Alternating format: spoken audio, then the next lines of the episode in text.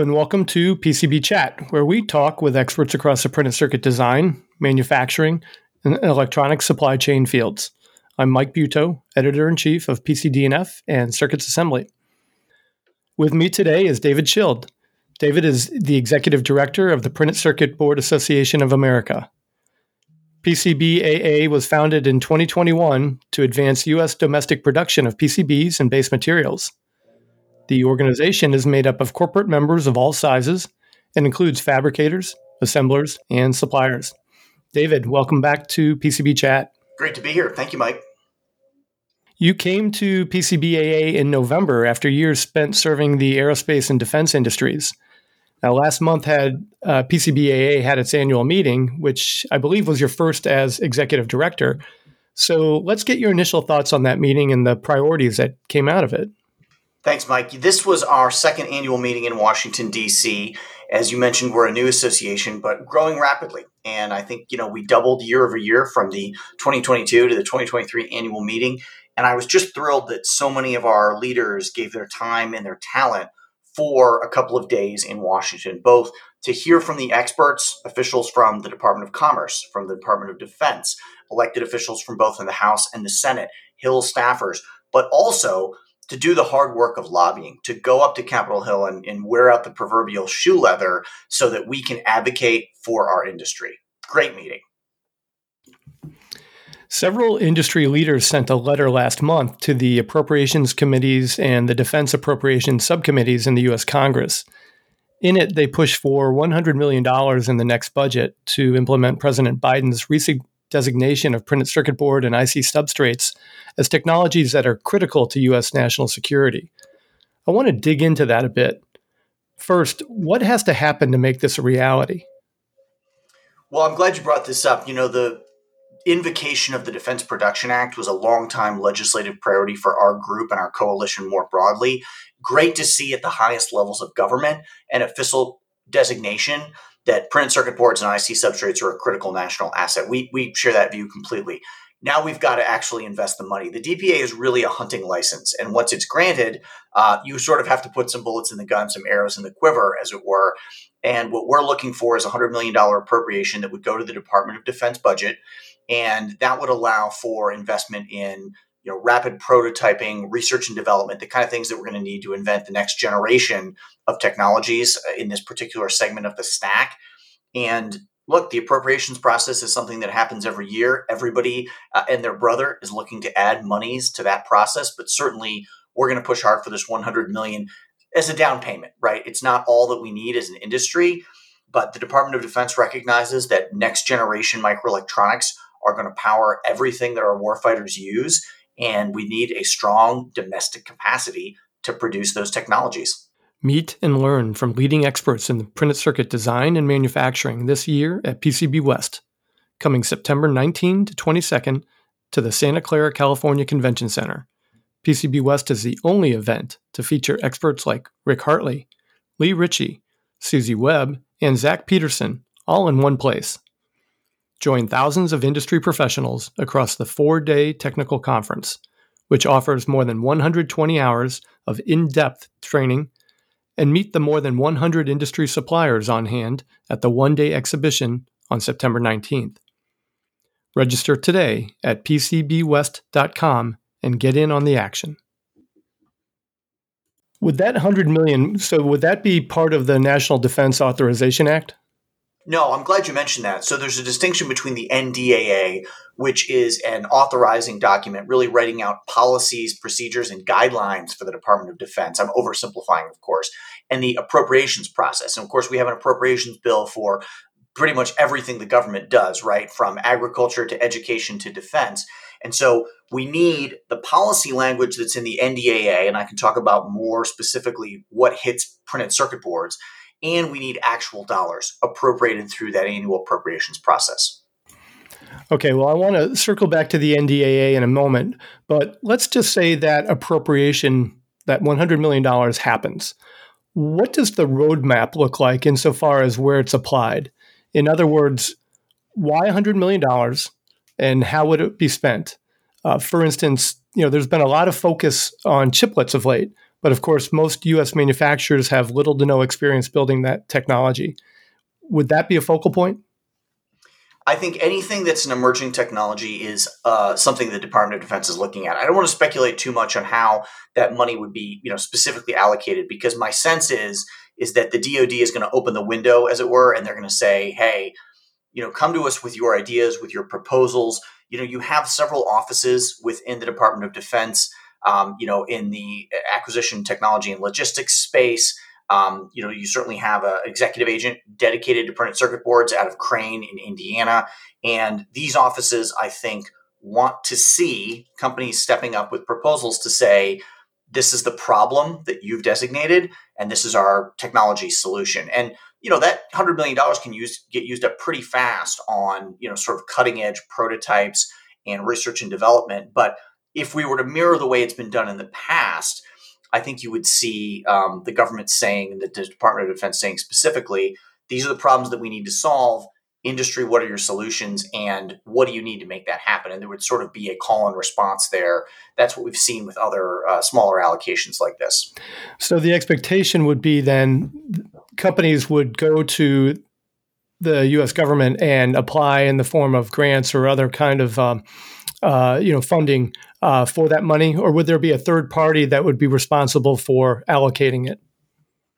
You know, typically the Department of Defense will make direct investments. Different government agencies, you know, do it differently. And again, I, I don't want to get too much in the weeds about the you know procurement process uh, and how some of these grants would work. The Department of Defense does have a different process than, say, the Department of Commerce, which is administering the CHIPS program.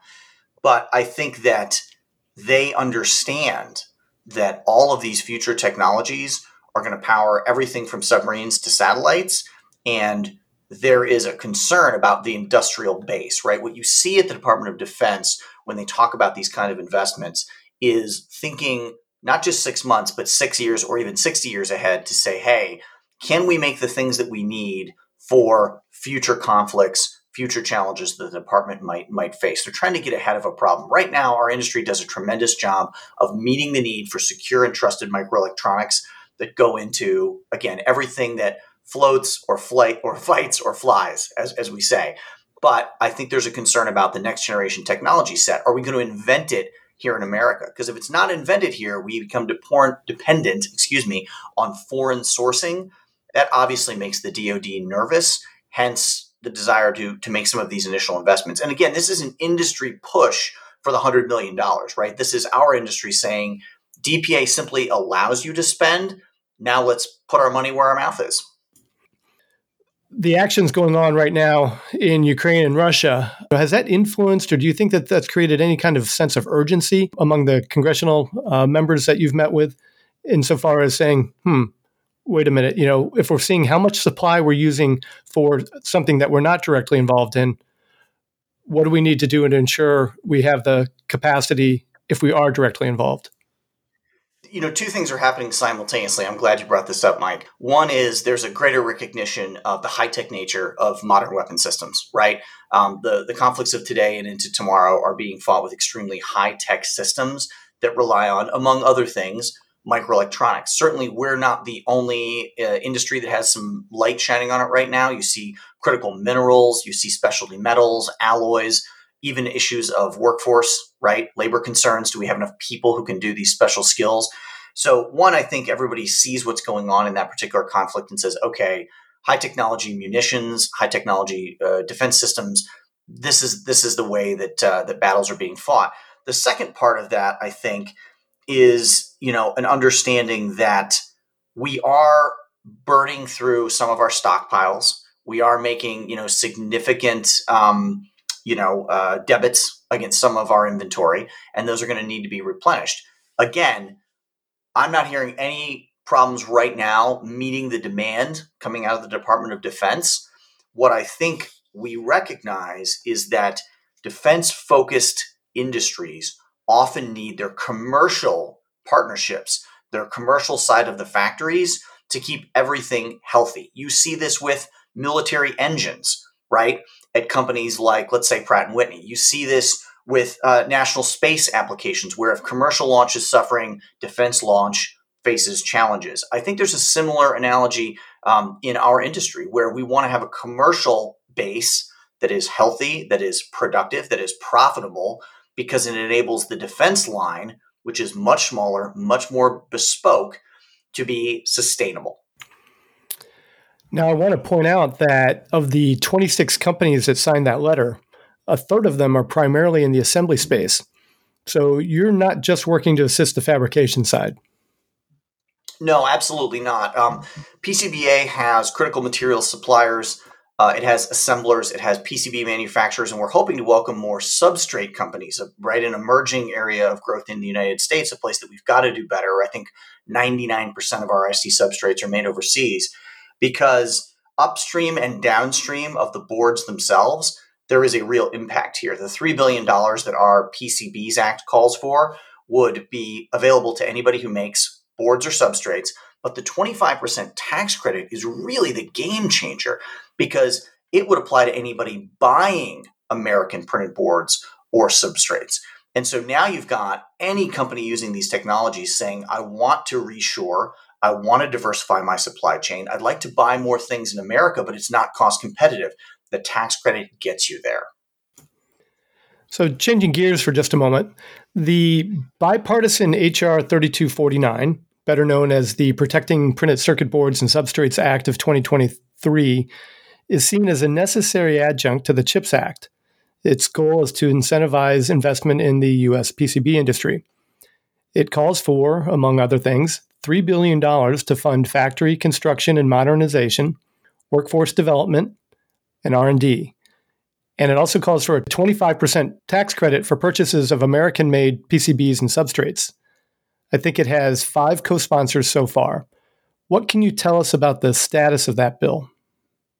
So, it's been referred to several committees of jurisdiction, and we are building a strong base of support. Uh, I know that our coalition is meeting every week with lawmakers virtually and in person to appeal to them to support the bill. The more co sponsors we get, the more of a snowball effect that we build. Of course, Congress has been consumed lately with uh, spending bills, raising the debt ceiling, moving several critical bills like the NDAA forward.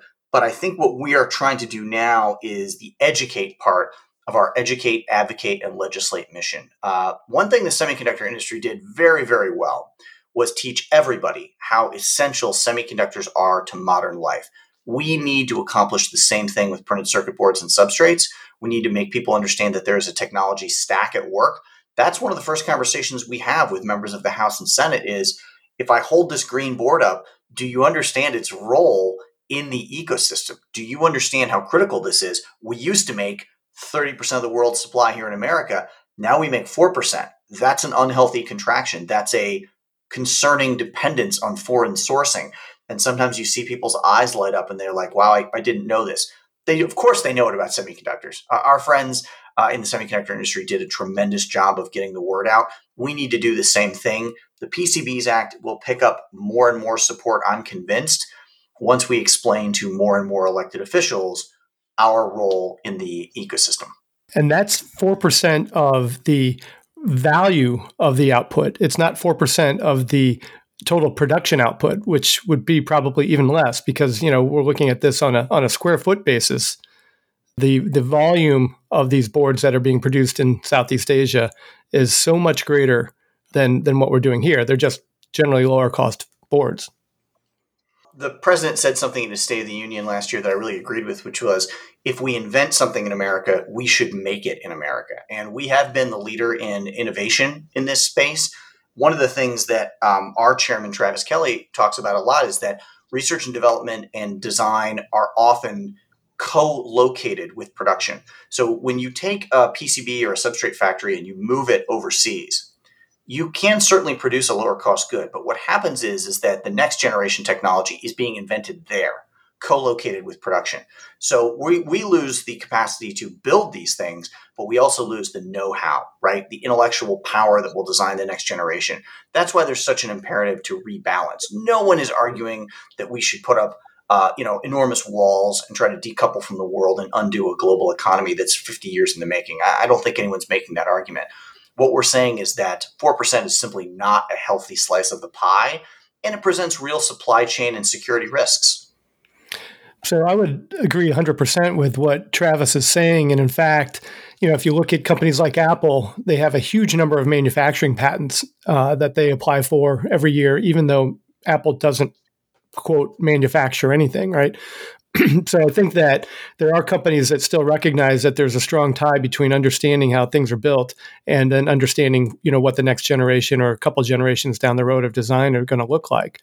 Um, I want to circle back to something you you mentioned earlier. You know, it wasn't an off the cuff comment. It was you know talking about the industrial supply base, and I would argue that the great successes, the, the transcendent moments in American history, you know, there's a very close tie between the government and the industrial partnership. And and I'm thinking particularly, you know, if you go down to the Space Museum in Huntsville, you can see the the first examples of surface mount boards. 1964. I mean, it's just an incredible moment. And these are all built by IBM. You know, it wasn't a defense group, it wasn't a defense contractor, it was guys that were making computers that also had figured out you know the manufacturing technology that was needed for the one of a kind at that time uh, space launches. We just passed what the 51st anniversary of man landing on the moon, and it does give you an appreciation for the engineering challenges that had to be overcome, the technologies that had to be built to actually achieve that, you know, remarkable feat. And when you think about what's happening now with technology in general, right? We're, we need to have a decarbonization of the economy. We need to have a green tech re- re- revolution in this country. Okay, that's going to be very, very heavily, heavily dependent on microelectronics. We want to go back to the moon. We want to go on to Mars. We want to explore the solar system. Again, very, very dependent on cutting edge microelectronics. I guess it's a long way of saying that we're not going to accomplish anything impressive here on Earth or out in space without the ability to invent and build these technologies. And I think that there's a sense of um, national pride and ownership and a desire to lead in that space while at the same time being part of a global economic footprint, right? So um, you're right. And, and, I'm a nerd about the space program. We could talk about that all day. But you know, when I see this tech and I realize my iPhone's got more capacity now than the, the computer that took us to the moon, you just realize how far we've come. And it's it's on the backs of engineers in some of our member companies, right, who have invented this technology and are poised to do even more in the future. Along those same lines, HR 7677, which was a similar bill to 3249 that was introduced in the last Congress, defined PCB as a circuit board on which a pattern of copper foil connects the components. The text of the current bill defines PCBs as a composite with electrically conductive and non conductive materials. So that opens the door to, among other things, additively manufactured or electronics printed with conductive inks. Was that the reason for the change? You know, one of the things that we did at the end of the last Congress was uh, our coalition sort of circled the wagons and said, when we when we see this bill reintroduced in the 118th, what are some improvements to the language that can be made?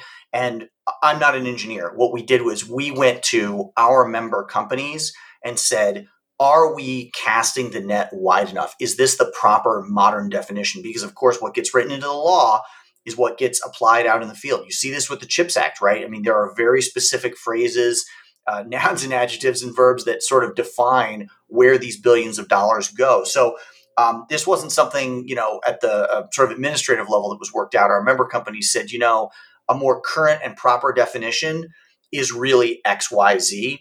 Uh, and I got to give a lot of credit to Chris Mitchell and the team at IPC for assisting in that. We also, of course, added substrates because we realized in the last bill that we were uh, falling a little bit short by limiting ourselves to printed circuit boards. That that three layers of the stack, right? The semiconductor, the substrate, and the board.